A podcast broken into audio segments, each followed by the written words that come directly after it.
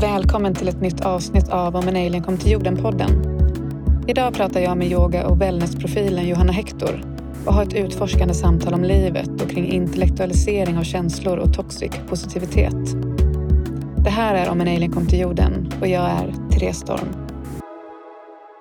Hej Johanna, varmt välkommen till Om en alien kom till jorden-podden. Tack! Jag älskar namnet på den här podden. Vad, eh, jag tänker bara alltså ställa en fråga med en gång. Och jag vill veta vad som engagerar dig och vad som ger dig meningsfullhet. Vad som väcker lust i dig. Wow! uh, att uh, livet självt. Att uh, jag har en, kanske en sista stund på jorden i en sån här kropp. Och eh, det ger mig, eh, det skänker mig mening och en enorm lust att eh, få leva det fullt ut. Mm. Tillsammans med andra, givetvis. Mm. Både lust och utmaning. mm, vad fint. Tack för det. Om utomjordiskt liv skulle komma till vår planet och de skulle välja att kommunicera med oss om de kom hit, vad tror du att de skulle vilja säga till oss människor då och eller vad skulle de säga om oss och om vår planet tror du? Vad de skulle säga om oss? Mm. Eh, men inte till oss, utan om oss. Eh, Eller kanske både och. Mm. Oh, spä oh, vilka spännande frågor. Gud. Alltså jag tror att de skulle säga om oss, så skulle de eh, nog eh, säga vilka lustiga varelser. Och jag tror att de skulle säger det därför att eh, eh, vi, vi liksom, det skulle nog vara lite som att titta ner en myrstack. Där eh, man liksom, men vad håller alla på med och eh, vart är alla på väg och varför har de så bråttom? Mm. eh, och sen så tror jag också att de skulle titta på Moder Jord och eh, med så här friska ögon som vi människor um, ibland... Uh, det är svårt att ha för att vi lever här ju 24-7. Så jag tror att de skulle liksom kunna säga Wow, J-Ma, vilken planet ni hänger på! Uh, vad, är det, vad är det ni uppskattar mest? Och det kanske skulle hjälpa oss uh, få upp ögonen och verkligen komma ihåg vilken helt magisk mäktig mm. planet det är vi bor på och att vi skulle kunna få se den men lite genom deras ögon skulle hjälpa oss att uppskatta henne ännu mer. Mm. Vad tror du? Jag får börja lyssna igenom alla dina, alla dina andra avsnitt. Jag blir superintresserad. Ja, men vad jag tror, jag tror att det, alltså det är en sån lek det här. För det är så här, vi utgår ju alltid från oss själva, så det blir ju som att vi utgår ju också från oss själva när vi då fantisera fram det här utomjordiska livet som ska komma hit. Och det är ju väldigt svårt att, att veta vilken typ av samhälle de kommer ifrån eller hur utvecklade liksom, de är både känslomässigt och teknologiskt och ja, på alla aspekter. Mm. Så det beroende på dagsform och vad jag ser hur den här alien ser ut så blir det olika svar, tänker jag. Eller hur? Otroligt! Det var, jag, det var verkligen det som kom upp min direkta mm. tanke var så här, men, men vilken alien är det som kommer? Mm. det finns ju så många liksom. Mm. Vad fint, den frågan. men vi har ju ingen aning. Nej, den frågan ska jag ställa mig själv och mina vänner oftare. Tack. Mm. Och vad tror du att de skulle vilja säga oss då, om de kom hit? Nej, men jag får känslan av att de inte skulle vara dömande på något sätt. Eh, de skulle inte komma hit utan de skulle jag känner så tydligt att de skulle komma med som gäst och mm. Eh, med den liksom hedern och alltså manners som en gäst har. Att man kommer mm. inte och ger råd det första man gör, utan jag känner att de skulle vara väldigt eh, ödmjuka och hedra oss som människor och inte komma med eh, råd utan mer vara intresserade. Det är det som kommer upp för mig. Jättefint. Då kan det bli ett helt annat typ av möte efter det. Ja. ja. Mm. It's a man's world and a woman's universe, står det på din hemsida. Berätta vad det betyder och står för för dig och storyn bakom det. Jag blir så nyfiken. Åh, det är Patricia Allen, en stor kvinnlig förebild för mig. Det är eh, hennes eh, bok. Och eh, mm, min tolkning av det och när jag har studerat med henne så är det att eh, den maskulina energin eh, som eh, både kvinnor och män bär på, men den styr det materiella allt mm. som har med strukturer, material, byggnader, pengar, allt det. Eh, it's a man's world. Och eh, den feminina energin som både män och kvinnor bär på, eh, den styr över luften, etern, universum. Och det är våra känslor, det är syret, det är vår kommunikation. Och, och så jag så det är det, det det påminner mig om. Och jag gillar verkligen det ordet, för det är, eller det citatet, för det är kaxigt. Och det kan vara lite så här, ja, men klassiskt kvinnligt kan bara säga, vadå man's eh, world? Och så bara säga, ja men alltså de kan få ha det för att vi har the universe, så chillax. It's no, no stress. Ja, oh, gud vad härligt. Men du använder dig mycket av eh, av det här i det arbetet som du gör idag? Mm. Är det så? Mm. Och det mm. att komma i, att, att som kvinna inse att vi är det starka könet också. Att eh, så som jag ser på det och så som mina lärare, de som jag söker mig till, ser på det. De ser att vi kommer av en plats där det finns eh, på engelska abundance. Mm. Det, det, jag, jag, som kvinna föddes inte in i någonting mindre eller lägre på något sätt eh, där jag saknar någonting. Tvärtom så behöver jag mer inse eh, allt det, all den enorma kraft eh, som jag bär på och eh, har möjlighet att få tillgång till när jag ger mig själv tillåtelsen att kliva in i den feminina kraften. Mm. Ja, men det kan jag verkligen relatera till. Jag vet att vi hade ett, ett poddavsnitt tidigare där vi har liksom navigerat lite in i det här, där vi också pratade lite grann om dels så, så har vi ju strukturerna i samhället såklart som sätter oss tillbaka på vår plats på olika sätt och den här skammen som kan komma kring mm. femininitet. Ja, stängas ner, begränsas, skambeläggas. Eh, och det görs ju av både män och kvinnor. Eh, så det är inte Exakt. knutet till kön och, det är ju så knutet till kultur, till de ekonomiska krafterna, alltså politik, alltså allt det som mm. vårt samhälle eh, byggs på idag. Och det är långt ifrån knutet till om man är man eller kvinna. Ehm, men ehm, att inte för... Jag har aldrig upplevt att vi blir starkare av att peka finger. Eh, mm. för då pekar vi bara direkt tillbaka på en rädsla som vi själva bär på. Mm. Eh, om jag till exempel säger till mm, en annan person, säg en man, du respekterar inte mig väldigt ofta när jag möter kvinnor som säger det eh, om mm. män.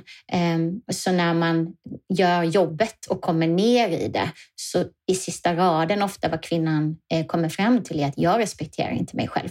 Ja. Um, och så att det, någon annan kan inte få oss att känna något som vi inte själva bär på inom oss som en sanning. Mm, så allt börjar där och det gör ju också att vi sitter på kraften, vilket mm. är enormt eh, ljusigt när vi inser det. Men också jobbigt för det kräver ansvar. Mm, verkligen. Och det är ju det är inte så konstigt. Jag kan bara gå till mig själv när jag tittar tillbaka. Jag har vissa minnen från när jag var liten flicka. Där om man är observant i den här världen så inser man ju ganska snabbt att det är mer fördelaktigt, den maskulina energin, för de strukturerna som finns. Så att, att jag sen gömde vissa feminina delar i mig själv och inte ville veta av dem, det var ju alltså om vi ska gå tillbaka till att inte heller skambelägga sig själv över när man ser de här sakerna som man hittar i sig själv, när man börjar nysta lite, mm. så är det ju en överlevnadsinstinkt, tänker jag, från början att man liksom valde de här övertygelserna. Verkligen. Verkligen. Och det finns en fantastisk bok som heter The Body Keeps the Score. Och eh, jag pratar mycket om att känslor, de är inte förhandlingsbara. Alltså vi kan mm. Eh, jobba med våra tankar, vårt mindset och så genom meditation och fokus och koncentrationstekniker. Men, men känslor behöver få eh, röra sig genom kroppen. Och att eh, gå tillbaka i tiden och säga så här, tack min älskade kropp för att du skyddade mig där och då. Eh, jag älskar dig så mycket. Det var så genialiskt av dig att göra det. Och nu är jag trygg och säker och jag har lärt mig och jag är på en plats där eh, det är tryggt. Eh, så nu kan du få släppa taget. Och då be vi behöver redskap för alla de mm. stegen och acceptans och förståelse för att eh, det tar tid och att vi gjorde vårt bästa under de förutsättningarna vi hade. Och kroppen gör allt för att skydda oss. Ja. Gud vad fint. Älskade kroppen. Ja. ja.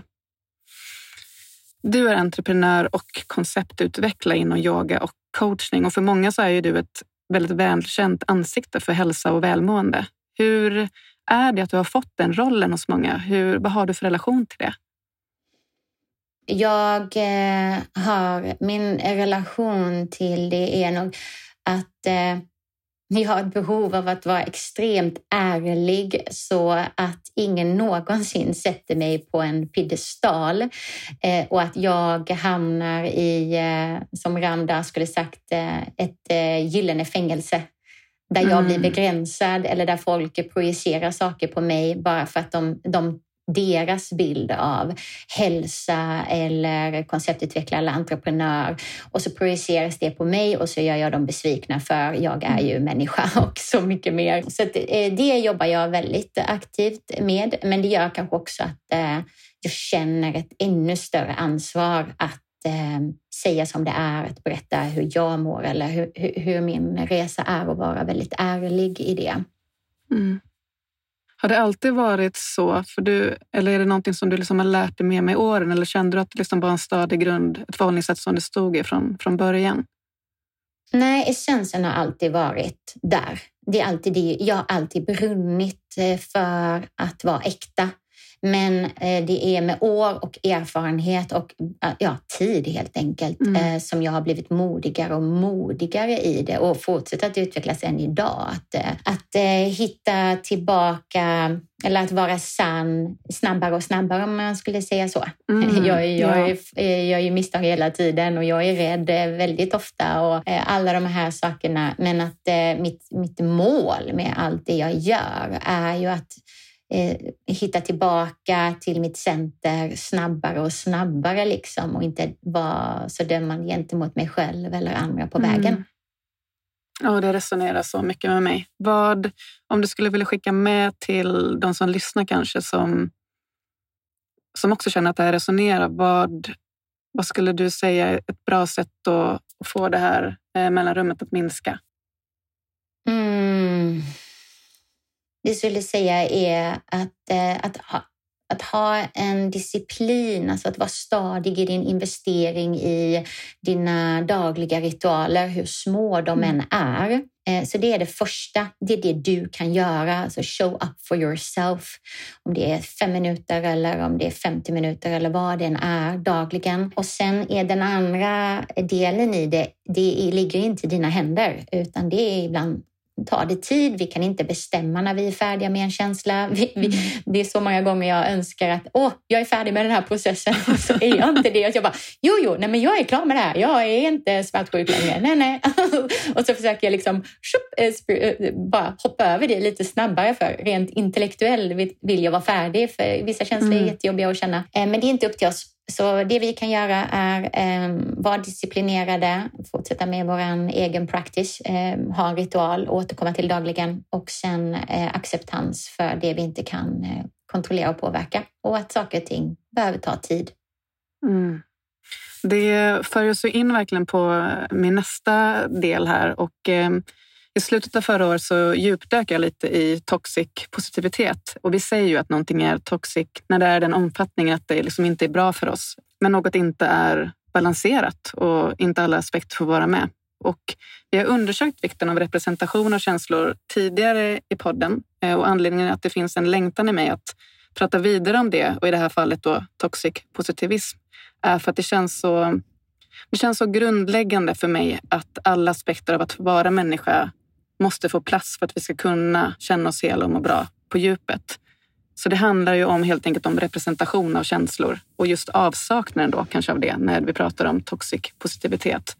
Vad har du för relation till det? Åh, jag känner, när du pratar om det så känner jag hur blodet bara strömmar ut i hela min kropp. Så det är ett tecken på att jag eh, tycker det här är så viktigt och du mm. pratar om det väldigt fint. Jag eh, kan verkligen skriva under på det du säger. Att, eh, att vi behöver ehm, få tillgång till hela oss själva. Eh, men, men, min relation till det är, jag rör mig väldigt mycket i yogavärlden, i spirituella världar. Jag leder global yoga där vi utbildar yogalärare.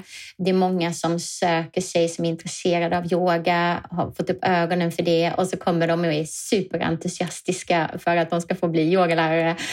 Ehm, och så är det inte en dans på rosor, utan ett, tu, tre så ehm, får de feedback om att men, eh, i deras pedagogik musik eller i sin teknik. Och, och, och, och några är, är, där och det är deras um, liksom lifesaver. De hittade yoga och det blev liksom en ny förälskelse och så kommer man och petar i det förhållandet. Mm. Och det mm. gör ont hos de flesta, för de flesta vill vara kvar i den här eh, eh rosenröda förälskelsen där allt bara är perfekt och tillåtet. Och nej, men gör bara vad du vill och oh, du är perfekt som du är och nej men ändra ingenting och, och det.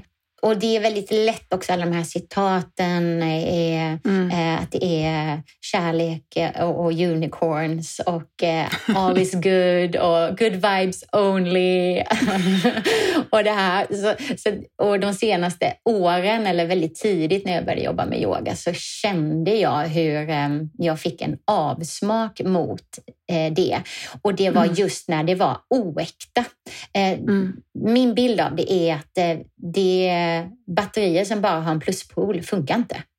Nej. Vi behöver ha plus och minus och vi behöver hedra ytterligheterna och det som du sa, vi behöver hedra hela spektrat. Så jag får väldigt ofta mejl till exempel där folk skriver under med bara kärlek. Då kan jag känna direkt, vad är du för en psykopat? Jag vet ingen människa i hela världen som bara känner kärlek och antingen så är du liksom ett saint eller så har du noll självkännedom.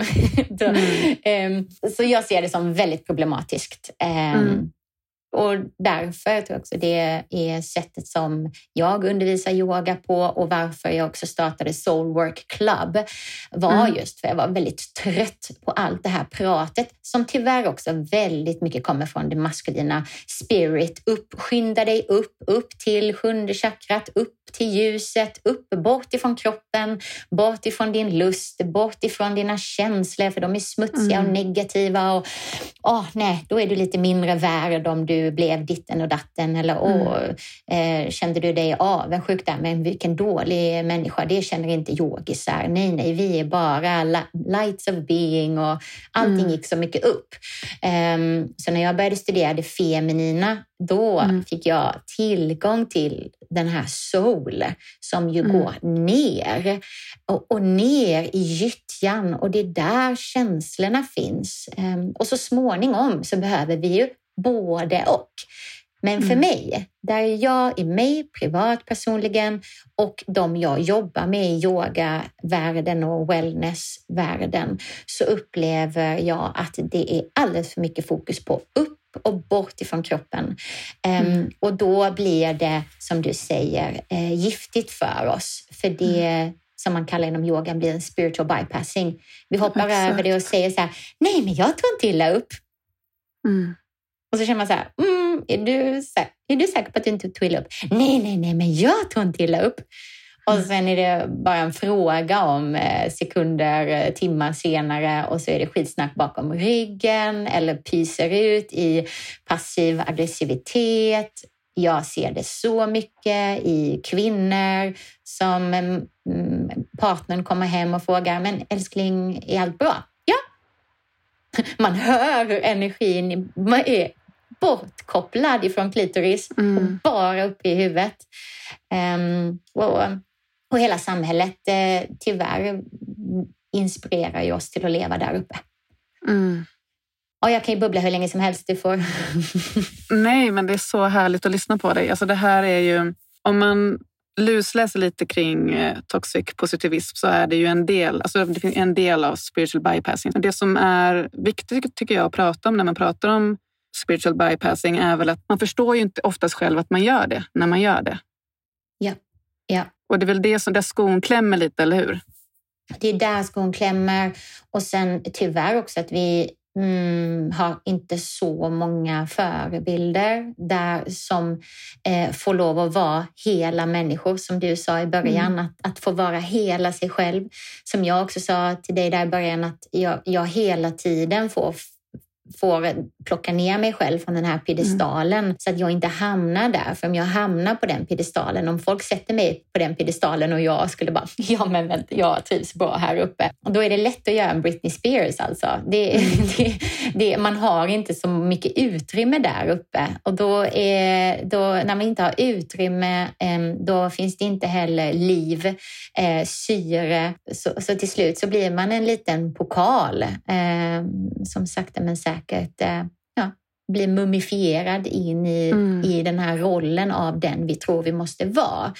Eh, och antingen eh, så blir man självdestruktiv där uppe för man mår så dåligt eller så blir man utåtagerande som mm. man kan se i gurus. Eh, de sattes ja. på en piedestal, fick väldigt mycket makt alldeles för tidigt, var inte tillräckligt grundade och så mm. blev de, eh, liksom, utnyttjade de den och fick utlopp för sina mörka sidor via destruktiva mm. beteenden, antingen gentemot sig själva och eller gentemot eh, de som såg upp till dem.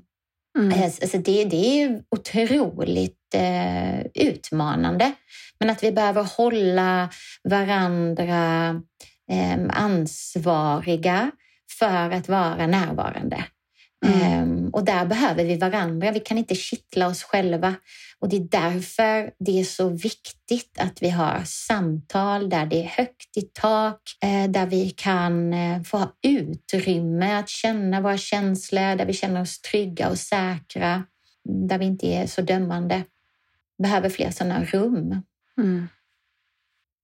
Men om man tänker kring det, alltså att förstå någonting intellektuellt. Det är oftast om vi går i coachning, terapi, går en kurs, whatever, vad vi, vad vi längtar efter, vad vi än gör, eh, så, så är det ju faktiskt det, är ju det första vi, ins, vi får till oss i kroppen innan vi integrerar det, så är det ju en intellektuell eh, förståelse. Mm. Och sen så av olika skäl, jag tänker det kan vara allt ifrån olika förklaringsmodeller som anknytning eller olika psykologiska behov eller whatever, så, så får vi inte ner den här intellektuella förståelsen integrerat i kroppen. Och i den stunden, om det är en person som, som andra ser sysslar med toxic positivism i form av att det bara är, ja, det var så kul att du sa det, den här Only good vibes, eller vad heter den? Vad sa du förut? Good vibes only. den har alltid provocerat mig så mycket. Ja, varför då? Vad, vad, säger du? Kan du ta på vad det är som stör dig? Ja, och det är just det här som vi pratade om tidigare. Att, att, eh, men jag har ju inte good vibes only. Nej. Att vara människa är ju så komplext. Mm. Så bara så good vibes only, betyder det då att jag ska hålla en fasad eller betyder det att inte hela jag får vara här? Eller, det har alltid provocerat mig för att för, bara för att det är inte autentiskt. Jag tror att det är det, om man ska ta det som en kort förklaring, det, känns, det är så oautentiskt för mig. Livet är ju inte så. Ja. Jag, jag förstår dig fullt ut. Eh, och Jag tror att en väg kan vara, precis det, först det du sa, att, eh, att vi kan intellektuellt eh, förstå någonting. Att vi kan intellektuellt förstå att aha, nu mår jag dåligt. Eller eh, nu eh, skambelägger jag mig själv på det här. Mm. Eh, jag kan ta mig själv som ett exempel. I morse så ville min fyraåring inte klä på sig och vi skulle till eh, förskolan. Och det var till slut fick jag liksom bära ner henne från sängen eh, och skrika på henne. Och sen, och vi grät båda två och jag, var så, hon, jag blev så arg och provocerad. Eh, och sen lämnade jag henne på förskolan och hon är som barn är. Hon är flexibel i sina känslor. Jag är äldre och lite trögare. Eh, men hon var jätteglad och liksom, hej då mamma! Och så, och så sätter mig i bilen och bara börjar storböla. Och jag känner mig som världens sämsta mamma. Att jag var så arg på henne, att jag inte hade mer marginaler, mer tålamod, hade kunnat vara mer kärleksfull och så vidare. Rent intellektuellt förstår jag alla de här sakerna. Men jag har fortfarande som en klump över mitt hjärta där det gör så ont. Um, och det jag har behövt göra idag är att hitta redskap för att ge mig själv utrymme att gråta, skaka, känna den här sorgen, de här vibrationerna genom min kropp. Och det är det jag är så tacksam för att jag idag har ett, en förståelse för att jag kan intellektuellt processa någonting väldigt snabbt, men känslor tar längre tid. Mm. Huvudet det är som att springa på land. Man kan springa ganska snabbt, men känslan är det som att springa i vatten. Det tar längre tid. Och att ha en acceptans gentemot det. Eh, och att vi behöver redskapen för det. Eh, mm. Och att vi också eh, säkert många kan relatera till att vi behöver relationer. Jag behövde kunna ringa en god vän eh, och få gråta ut. Det var jättesvårt för mig att gråta själv, för jag fortsatte att vara så mycket uppe i huvudet kring det.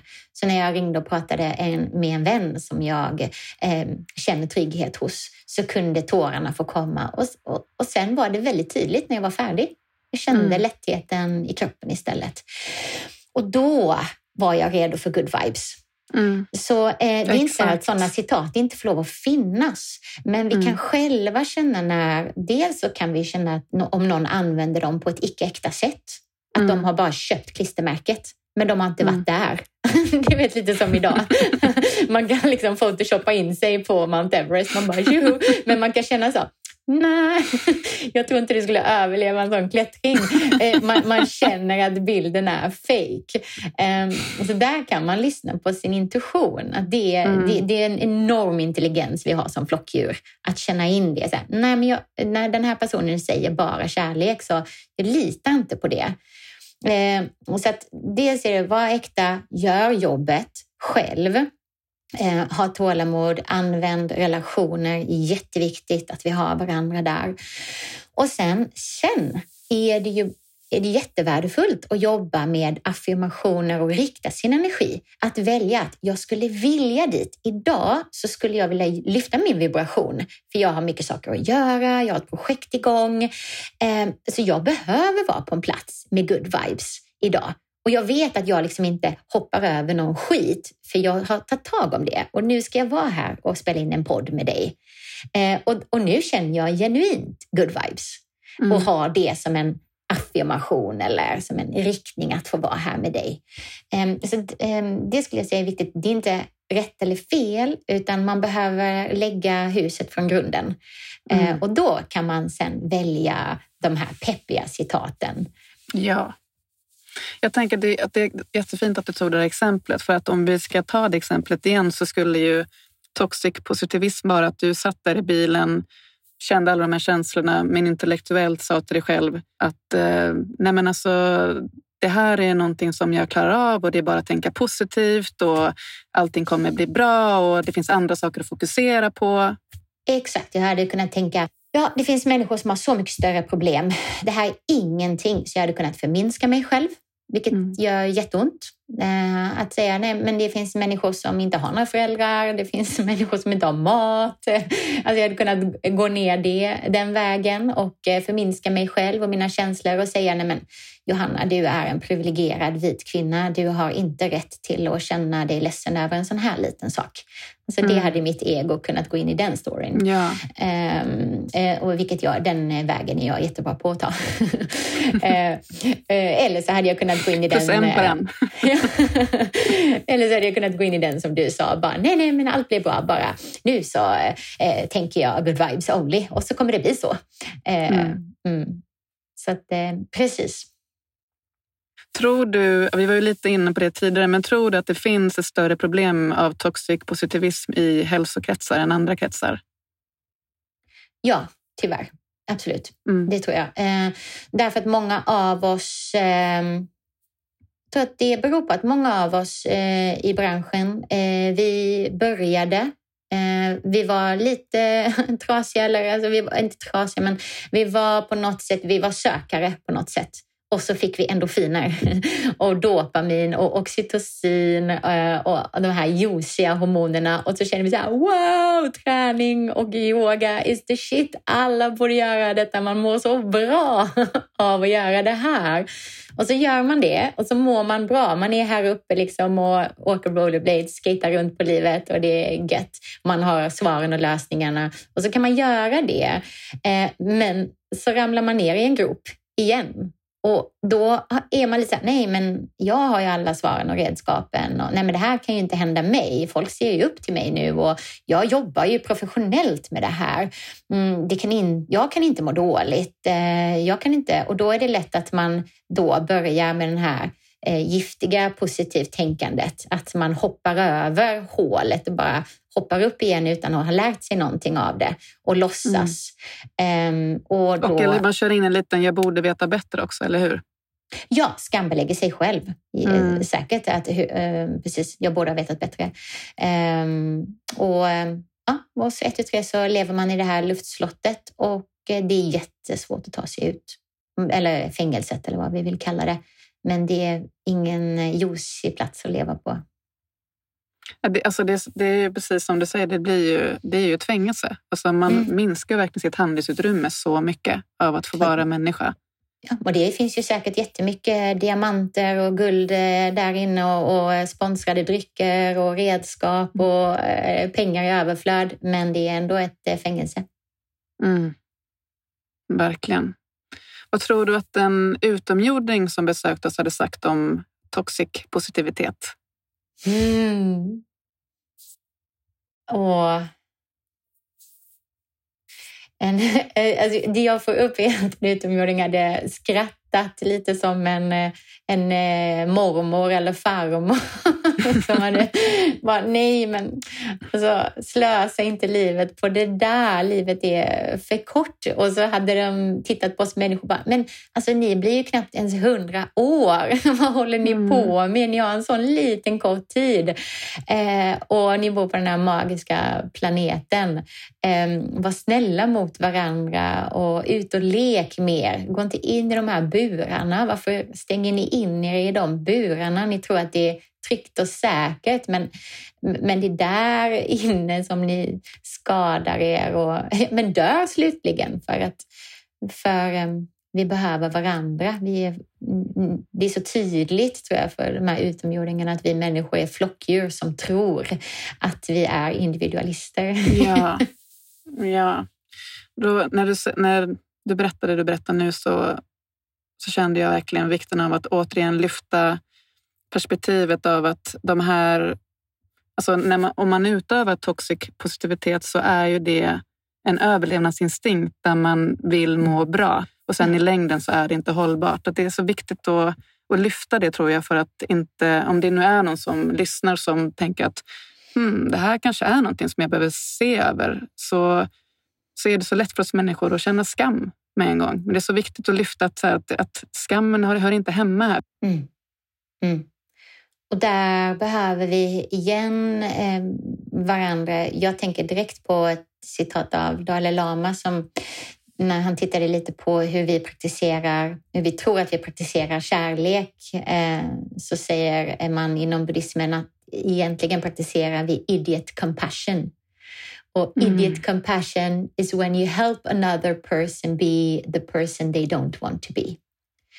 Det kan jag se väldigt tydligt i det här eh, giftiga, positiva, att när man går uppåt, då, är, då det blir en grupp som samlas där, eh, mm. som är, eh, är på en spiritual bypassing. Eller, och då, det, alla håller varandra om ryggen där och säger så här, mm. nej, men vi låter ingen komma in. Och alla vi, bara, alla vi här inne vet att vi spelar det här spelet och att vi har byggt upp den här luftblåsan och att vi knappt kan andas här uppe. Men det är bra för vi har i alla fall varandra här och ingen av oss. Och det blir den här idiot compassion. Ett, tu, tre så är det ingen där som säger sanningen. Och så mm. går alla runt och låtsas. Eh, och det, det, ni som lyssnar kan säkert känna att man har det i vissa relationer. Att man har, liksom, man har börjat eh, sluta vara ärlig i en relation. Och så blir man oärligare och oärligare och till slut så är, kan man inte prata om något som är sant längre eller beröra saker på djupet. Och till slut så känner man att men en, man får inte energi i den relationen längre. Men det är inte heller någon som är redo att säga sanningen på grund av rädsla. Och då lever vi utifrån rädsla. Det märks ju på hela nervsystemet att eh, rösten höjs en pitch, man andas inte så djupt, man är ganska trött efter man har varit där. Egot är påfyllt men själen är, är liksom trött. Eh, man behöver shoppa mer, man behöver äta mer, man behöver mm. unna sig mer, man behöver få fler likes, man behöver få mycket mer sånt för att man är mindre tillfredsställd i sin själ i att vara precis den man är. Mm. Så mindre idiot compassion och att söka sig till eh, sammanhang där man är välkommen som man är. Mm. Jag tänker också att det eller jag upplever i alla fall, eller det kanske är min... Nej men jag upplever verkligen att, eh, att i de här sammanhangen där det är kanske då mycket toxic positivitet, de själva ser det som att en personlig utveckling där vi faktiskt har lärt oss de här sakerna och det här är ett förhållningssätt som, som faktiskt gör mig gladast. Så att det blir ett fängelse också av att man faktiskt tror att jag har utvecklats och de här strategierna är faktiskt bäst för mig. Ja, Eh, verkligen så. Och, och eh, igen där, att inte, att inte du och jag sitter här och pekar finger heller i någon riktning. Utan hur kan vi då, eller om, om vi skulle tro oss se den här toxic-positiviteten eh, någonstans, att eh, det, det jag brukar säga till mig själv att göra är att gå och vara lekfull med den istället för att vara dömande med den. Eh, för så som vi gör det här, det är så som vi gör allt. Så om mm. jag går och bemöter den med dömande så kommer ju den bara sluta sig. Vi kommer ju bli två poler bort ifrån varandra som pekar finger mot varandra och säger du gör det här, nej men du gör det här. Och, mm, eh, så att eh, allt är ett spel, eh, leka leken för lekens skull. Och så länge mm. jag kan vara jordad och andas ner i höfterna och känna min kropp, det är så jag grundar mig, eh, då kan jag känna så här, ah, men gud, här, här är good vibes only. Ja, men då tar vi en pina colada och kör då. och sen blir inte jag trött av att ha hängt där en liten stund. Eh, och bara säga, ja, ja jag, jag var själv där i en fas i livet och vem vet, jag kanske kommer hamna där i det här gyllene fängelset en snurra till. Högst sannolikt, troligtvis ja. Mm. Jag hoppas att någon som älskar mig kommer säga hej, hej Johanna, nu är du inne i det här gyllene fängelset igen. Kom ner. Kom ut och andas frisk luft. mm. Ja, det, det, alltså allting är ju bara, det är bara orsak och verkan allting. Mm. In the end of the day så är det det vi kan förklara allting med egentligen. Orsak och verkan och, och var någonstans där ska man då peka finger? För det beror på, vi har väl liksom ingen grund punkt som är liksom punkt ett. Utan det här det är ju liksom cykliskt. Det är ju liksom mm. allt från... Eh, ja, men det ärvs ju ner från generationer, tänker jag. Det gör det. Men det vi alltid kan göra är att återkomma hem till oss själva och jobba på oss själva. Mm. För det är det enda vi vet, det är det enda vi har, det är det enda jag kan känna, vad jag är ärlig mot mig själv, vad jag gjorde jag mitt bästa i denna situationen, var jag den jag ville vara i denna situationen. Det är det enda. Så, så mm. därför vikten av våra egna ritualer, vikten av att vi kommer tillbaka hem till oss själva och inte titta på vad de andra håller på med eller vad händer där borta, utan eh, var jag den jag ville vara i det här mm. sammanhanget? Mm. Hur, hur kändes det för mig? Lämnade jag mig själv eller kunde jag vara kvar hos mig själv genom det här? Och det är nyckeln till allt som jag, när du frågade första frågan, vad är mitt syfte? Ja, att komma tillbaka hem till mig själv och vara så stadig i den praktiken. Eh, som Jamie Wheel säger, han säger wake up, grow up, show up. Det måste vara i den ordningen. Att jag måste väcka mig själv, find your own bliss. Jag behöver veta vad är sant för mig, väcka mig själv. Sen så behöver jag stärka mig själv så att jag kan stå stadigt när livet kommer. Och när jag är, har gjort de här praktikerna har, har gjort coachingen, har gjort jobbet, då behöver jag gå ut i samhället och bidra. Så att jag inte blir en sån som sitter i mitt eget hus och har isolerat mig och pekar finger och att alla andra gör fel och jag vet minsann vad man borde göra för att få ner den här pandemin och jag vet minsann om alla bara gjorde som jag sa och om alla gjorde som jag gör. la, la, la, la, la. Och då handlar det om att så här, show up, ja men bidra, allt jag investerat i mig själv, det behöver jag gå ut och bidra med. Mm. Så vi kan alltid börja med oss själva. Det, den, eh, det är ett väldigt säkert, en väldigt säker plats att börja på. Om man har varit i en... Ju mer man övar på det, ju bättre blir man ju såklart. Men ifall det är en situation där man är i ett sammanhang och så upptäcker man kanske när man är på väg därifrån eller kanske i slutet av eh, situationen att oj, nu är jag inte riktigt i kontakt med mig själv här. Vad skulle du säga är, liksom, är det något du skulle vilja skicka med till lyssnarna på, på hur man skulle kunna hur man ska hitta tillbaka till sig själv? så snart du bara kan skratta åt dig själv. Mm. Snabbaste vägen, humor. Så snart du kan. Ramdas, jag älskar när han pratar om the serious glasses. Han pratar om det här att aldrig ta dig själv på för stort allvar, att inte bli seriös. För det är när vi går därifrån och så är vi så här, nej, nu lämnade jag mig själv. Jag hade ju så förberett mig på att vara äkta och sann och, och så brr, är vi inne i den dömande rösten. Mm. Kan du höra det? Och man känner energin, man slutar andas, käkarna och man är jag skulle ha, jag skulle ha, och så man bara what the fuck, är jag där igen? Bla bla bla. Okej, nu är Berit uppe i mitt huvud här. Hon sitter där med fjärrkontrollen och dömer mig som vanligt. Att det är mitt sätt att eh, komma tillbaka och säga, ah, men vad hård jag är mot mig själv. Ah, jag gjorde mitt bästa och så kan eh, liksom det stora jaget klappa det lilla jaget och inse att vi är människor gudomliga samtidigt och vi kommer att göra fel, fel, fel, fel, fel och det snabbaste, det bästa tipset, så snart du kan skratta åt dig själv. Ju snabbare du kan komma till den platsen av humor, desto mer äkta och hemma hos dig själv är du garanterat. Utan Mm. att göra det ha ha ha vad kul jag var, ha, ha, ha. utan Ja. på riktigt. Ja. Gud vad fint, tack för det. Jag ska läsa några rader här nu som jag har skrivit ner som eh, jag läste, på, läste hos dig. Och de är så här. Njöt av att veckla ut hela mig som att bre en macka med tjocka lager smör. Skita i föräldern som säger att nu räcker det och bre ett lager till. Alltså när jag läste de raderna som du skriver så kände jag mig så levande. Kan inte du berätta mer om platsen i dig som de här orden kommer ifrån? Åh, den, vad glad jag blir. Tack! Den platsen i mig som säger ja tack, jag kan ta ett lager till. Ja tack. ja tack, du kan få massera lite till. Och det är en sån del i mig som är så bra på att ta emot. Mm. Och um, hon har fått så lite uppmärksamhet och jag har övat på henne så lite i mitt liv att jag märker, hon är som en liten hundvalp, bara jag tittar Mm. på henne så bara hon bara, ja, är det, är det min tur nu?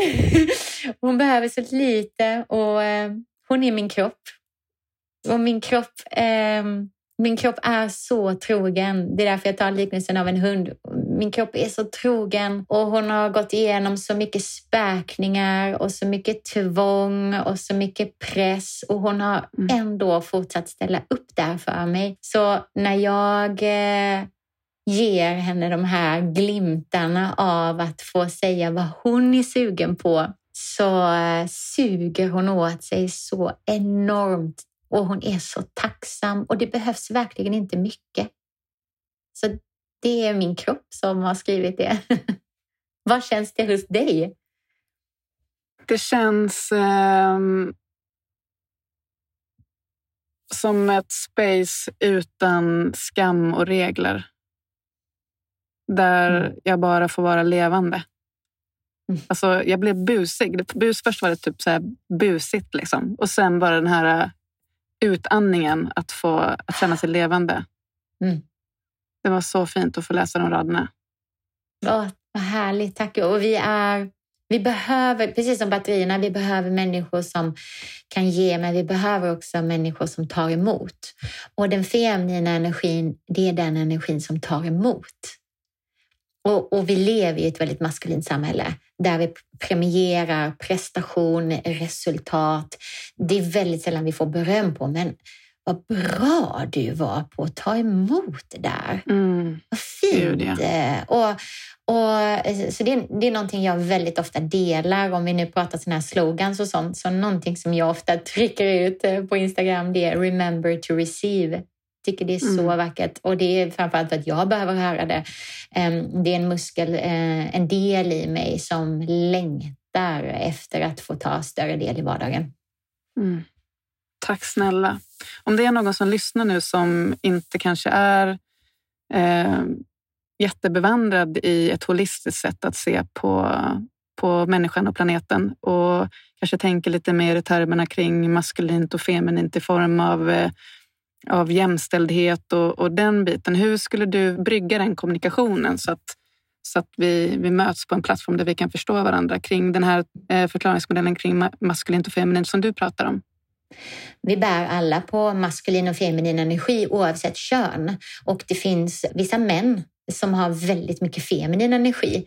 Eh, och det finns definitivt kvinnor som har väldigt mycket maskulin energi. Så det har absolut inget med kön att göra, utan det handlar mer om vad man identifierar sig med. Och igen, tillbaka till batteriet, så alla har plus och minus.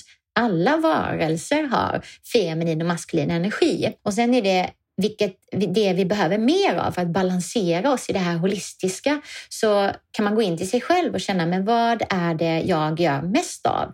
Jag personligen som Johanna, jag styr företag, eh, jag är mamma och jag är i en eh, relation eh, med min man.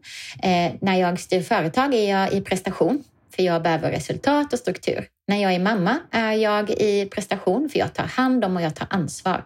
Båda de mm. är vad jag skulle säga maskulin energi. Det är ansvarstagande, omhändertagande, struktur. Och när jag då är med min man, då vill jag vara i min feminina roll. Den som tar emot där jag blir tillfredsställd. Och det är jätteutmanande för mig att gå ifrån styra ett företag, ta hand om barnen och så bara switcha om och vara den som tar emot. Det är jättesvårt för alla människor att gå antingen från plustecknet till minuset eller från minuset till pluset. Så det är någonting som vi alla behöver öva upp och lite beroende också på vad vi har för barndom, vilken kultur vi lever i, vilket jobb vi har. Så det finns väldigt många som behöver öva mer på Eh, sin maskulina energi för att ha mer struktur och bli mer organiserade för att få kanalisera och för att få igång energin på det sättet. Så att de, vi behöver båda helt enkelt och det som jag skulle vilja bjuda in alla som lyssnar är ju att känna in just nu i livet där du befinner dig. Vad behöver du mer av? Och jag kan med 99 mm. procent säkerhet säga att du behöver mer feminin energi för vi lever i en pandemi och alla försöker vi ta ansvar, göra rätt, inte svika någon, inte stöta någon och, det är väldigt mycket av den maskulina energin. Mm. Tack för det och jag tänker att det är så viktigt det du sa tidigare också att vi har ju, vi har ju byggt upp vårt samhälle med maskulina strukturer också. Så bara, ja. bara den aspekten gör ju att vi väldigt, väldigt lätt hamnar mycket i det maskulina. Ja, och jag älskar mm. maskulin energi. Alltså, mm. Det är ju skithärligt då när man hittar flöden och saker som funkar. Så här. Men om vi har bara det, då blir det bara resultat och ingen tillfredsställelse. Jag, jag brinner för tillfredsställande resultat. När man kommer mm. i mål och man bara ligger där och gettar sig. Det rinner ur munnen på en. Man bara oh my god! Oh, mm, oh, alltså, oh, mm, mm. Och så njuter man istället för att komma i mål. Och man bara ja, det var det. Nästa. Mm. Ja. Så låt oss hylla båda. båda. Vi behöver mm. båda. Vi behöver både pluset och minus. Vi behöver balansera. Mhm, mm. Så energin flödar. Tack för det. Tack snälla. Vi har faktiskt kommit fram till de sista frågorna som jag ställer till, till alla gäster. Och den första är, vilken norm skulle du vilja ändra på Johanna och varför skulle du vilja ändra på den? Jag skulle vilja ändra på den här tydliga normen att vi premierar resultat framför tillfredsställelse så, så tydligt. Jag skulle vilja undervisa och föra in att tillfredsställelse och resultat behöver vara i jämnvikt med varandra. Mm. För hållbarhet, eller hur? Ja, för hållbarhet och eh, om vi ska överleva eh, som mänsklighet på den här planeten. Mm. Om du skulle gå in på ett stort företag någonstans och eh, ha den här typen av eh, workshop med dem, vad, vad tror du ni skulle landa i. Om man lever i en helt annan värld så tror jag man inte ens förstår vad de orden betyder när du säger det. Eller förstår du vad jag menar? Ja. ja. De landar ju liksom inte. Mm. Det, rent krast så skulle det nog vara många företag som inte skulle vilja ta in det. För när vi är tillfredsställda så upphör de att existera. För väldigt många företag säljer på grund av att vi inte älskar oss själva. Och det är den enda anledningen till att de existerar är för att vi är inlurade till att de gör köper de här produkterna. Så att, eh, på så sätt och vis eh, så, så, blir det lite farligt. Eh, för tillfredsställda människor konsumerar inte på samma Nej. sätt som idag. Eh, samtidigt är det inte hållbart, eh, så, utan vi behöver eh, ändra om vårt sätt som vi använder planeten på. Alltså, det, skulle, det, det, är utmanande. Men jag tänker lite som, vad heter det här fotoföretaget? Var det Kodak, Kodak som sa nej till eh, att börja an, fota på ett annat sätt? Nej, men du vet, det, det är alltid ett motstånd mot en förändring. Mm. Eh, och så säger man så här, nej men om man börjar göra så, då kommer vi som företag dö ut. Så säger man så här, ja men du, du, ni kommer dö ut ändå. Så det är bäst att ni då ändrar riktning redan nu, för då kommer ni att överleva. Så att om ni börjar sälja produkter på ett sätt till människor som är tillfredsställda. eh, så det, det är det är ett väldigt stort ämne det här, det är en hel podd i sig. Men mm. eh, det är att utgå ifrån tillfredsställelse och det jag skulle vilja säga när jag, när jag, när jag väl jobbar med företag med eh, eh, ledarskap på det här sättet, leda personal på det här sättet och driva företag på det här sättet, så är det fantastiska att men alltså, ni kommer dubbla, ni kommer göra så mycket mindre och ni kommer få så mycket mer. Folk kommer inte vara trötta, utbrända, eh, bitcha med varandra på arbetsplatsen, utan folk kommer vara fyllda av energi och ni kommer få mycket mer resultat. Och det ser man ju på redan idag, att lönen, det är inte det som motiverar människor främst, utan det är den här passionen, att få känna att man bidrar, att få känna att man älskar sitt jobb, att man gör det man brinner för. Eh, så att om man vill ligga i framkant som företag så är det tillfredsställelse man ska fokusera på. Mm. Tack för det. Love it. Nästa fråga är en person som har inspirerat och präglat dig i livet. Vem tänker du på när jag säger så? Vem dyker upp? Just nu är det min mormor. Mm. Um, ja, jag spenderade somrarna med henne i, eh, i Båstad och eh, hon hade så balanserat sätt till hälsa. Eh, det var hon som lärde mig att bada nakendopp och jag fick bada med de här gamla rumporna och brösten och fick se kvinnokroppar liksom med hår och olika. Det var ingen där som tänkte på hur man såg ut. Eller, det var, vi var så nakna och naturliga. Och så gympade hon. Eh, vi gympade tillsammans på gräsmattan och för att lusten och umgänget och sen åkte vi och köpte nybakat bröd och gjorde vackra smörgåsar där vi åt både med ögat och med själen. Så det var så himla holistiskt hälsosamt, så hon gav mig det. Och sen var hon också egenföretagare. Hon eh, hade en liten affär där hon eh, färgade garn och stickade tröjor. Så hon lärde mig det här med företagande. Jag gjorde knappar koppar av lera och sålde för en krona styck och tjänade liksom 150 kronor en sommar som jag sen kunde gå och köpa en liten bok för. Eller...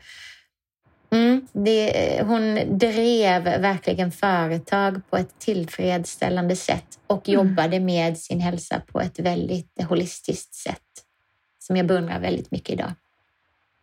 Gud vad fint. Det, Ja, det förklarar ju väldigt mycket tycker jag när man får den här lilla eh, inblicken på din mormor också. Hur, ja, men vem du är och hur du har valt att leva ditt liv. Åh, tack! Det mm. värmer mm. mig verkligen. Nästa fråga är, för att må bra i livet, vad tror du är viktigt för oss då? Jag tänker direkt på Joseph Campbell, Follow your bliss. Att vi skiter i åsikter, och strukturer och lyssna inåt. Vad vill jag? Vad får mig att känna mig vid liv? Oavsett mm. om svaret är att få gå ut i skogen eller om svaret är att få bygga ett företag och utbilda hundratals yogalärare. Ehm, och att vi vågar ställa oss den frågan igen och ändra oss på vägen. Det tror jag är jätteviktigt. Att vi mm. inte väljer en sak och sen utvecklas vi som människor och så vaknar vi upp en dag. Men det var inte det här jag ville göra, men nu valde jag det så nu får jag fortsätta. Mm. Utan att vi dagligen ställer den frågan och ändrar kompassen lite varje dag utifrån det. Men alltså det är så fint att du lyfter det med eh, att man får ändra sig. För den mm. är... Eh, det är så viktigt ju mer vi lär känna oss själva ju finns det ju andra bottnar som vi kanske når som vi inte visste om tidigare. Så det är så himla fint att du sa det, för det är något som jag tycker är jätte, jätteviktigt. Vi måste få ändra oss hur många gånger som vill. Vi är inte skyldiga någon att ha någon slags åsikt eller ståndpunkt. Liksom. Vi får ändra oss hur mycket vi vill. Så viktigt. Så mm. viktigt. Och jag säger ofta det till eh, företagare. Fail fast and fail forward. Alltså, mm. gör så himla mycket fel, men fortsätt rör på dig. Alltså, stanna inte upp, och, för folk kommer hela tiden ha åsikter. Folk kommer till mig eller, eh, väldigt ofta bara, ah, där var det stavfel i den här manualen eller oj, där var det något fel på den bilden. Och jag känner så här, Ja, ja, det var för jag är fortfarande, jag är framåt, jag är för, längre fram hela tiden. Jag hade aldrig kunnat göra det jag gör idag om jag hade strävat efter att vara perfektionist eller om jag hade strävat efter att göra rätt. Jag, jag strävar efter att få utvecklas mm. konstant och att fortsätta följa min bliss dagligen. Och det är därför jag har så mycket energi. För jag fortsätter framåt och jag är inte rädd för att göra fel. Mm längre. Hade, för jag tänkte precis fråga, det har det alltid varit så? Eller något som du har lärt dig? Det har det alltid ja, funnits där? Jag har lärt mig det som en muskel. Och till mm. slut så simmar man eh, liksom snabbare så till slut så hinner man inte ens titta bakåt alla som pekar finger och säger det där gjorde du så, det skulle du gjort bättre eller det där, det där, det där, utan eh, keep swimming. jag älskar den tanken när jag märker så att folk börjar döma eller komma med jättemycket åsikter som jag känner inte är konstruktiva. Eh, så känner jag mig så här, men gör det själv då, jag är redan på nästa keep swimming. Så där behöver vi, eh, man, behöver, man blir stark av att göra det några gånger och sen slutligen ja. så är man inne i den rytmen och då finns det energi. Det är som ett sånt eh, flywheel, du vet. Mm. Sen fortsätter ja. det, bara rider man det. Ja, ja, ja. Och det, mm. det är alltså vad man än har för åsikt eller vilket val man än tar så kommer det finnas både lovers och haters. Alltså det finns ju ingenting, inget val man kan göra som alla kommer tycka om. Och om det magiskt finns en sån människa så är den ju inte autentisk i så fall. igen, nej. Det finns ju något sånt citat igen. Så här, eh, du, är inte, alla, du är inte pizza, alla kommer inte älska dig. liksom, eh, utan vi är, I'm in it for the long run. Mm. Mm, inte för att bli mm. omtyckt endast. Oh, tack för det. Tack så hemskt mycket för det här samtalet. Jag känner mig så påfylld. Och jag mm. är så glad att jag har fått vara med och dina frågor så genuina och eh, josiga. Jag har fått flera frågor som jag kommer att ta med mig vidare ut i konversationer med vänner. Tack! Mm. Tack för att du gör det här. Tack till dig. Och um, om den som lyssnar nu längtar efter mer av dig, vad, vad ska den tassa vidare för att hitta dig där mm. ute? johannahector.com. Där har jag allt samlat. Johanna Hector på Instagram. Men johannahector.com, surfa runt där och eh, känn efter vad som eh, du blir sugen på. Så är det bara att höra av dig så, så hoppas jag att vi ses på ett eller annat sätt. Ja, fint. Och slutligen, nu när vi ska liksom dra ihop säcken till det här toxic positivism. Vad, ska vi sammanfatta det på något sätt? Eller vad, var har vi hamnat någonstans egentligen i den här i det här samtalet. Att hela du är välkommen här. Alla delarna av dig är välkommen här. Och så som vi behandlar oss själva, så behandlar vi andra. Så när vi stöter på andra människor som är väldigt hårda mot oss eller kritiska eh, eller dömande så kan vi komma ihåg att det är troligtvis för att de är så mot sig själva. De har alltså mm. extremt höga krav på sig själva, har en inre röst som är otroligt kritisk. Eh, så de behöver bara mer kärlek. Och vi själva också såklart. Så när, vi själva, när jag är dömande mot andra så brukar jag komma ihåg att just det, nu behöver jag älska mig själv lite mer här. På riktigt. Ja, mm. gud ja. Alltså jag alltså får direkt upp bilden av de dagarna jag sätter mig i bilen och alla bara är idioter. Då vet jag ju var jag är någonstans. och då skrattar vi åt oss själva. Eller hur Therese? Det är då vi bara, oh my god, jag är här idag. Världen, akta ja, er. det ska jag göra. ja, vad fint. Ja. Mm, men tack, tack, tack. Så fint samtal. Ja, det är jag som tackar. En innest.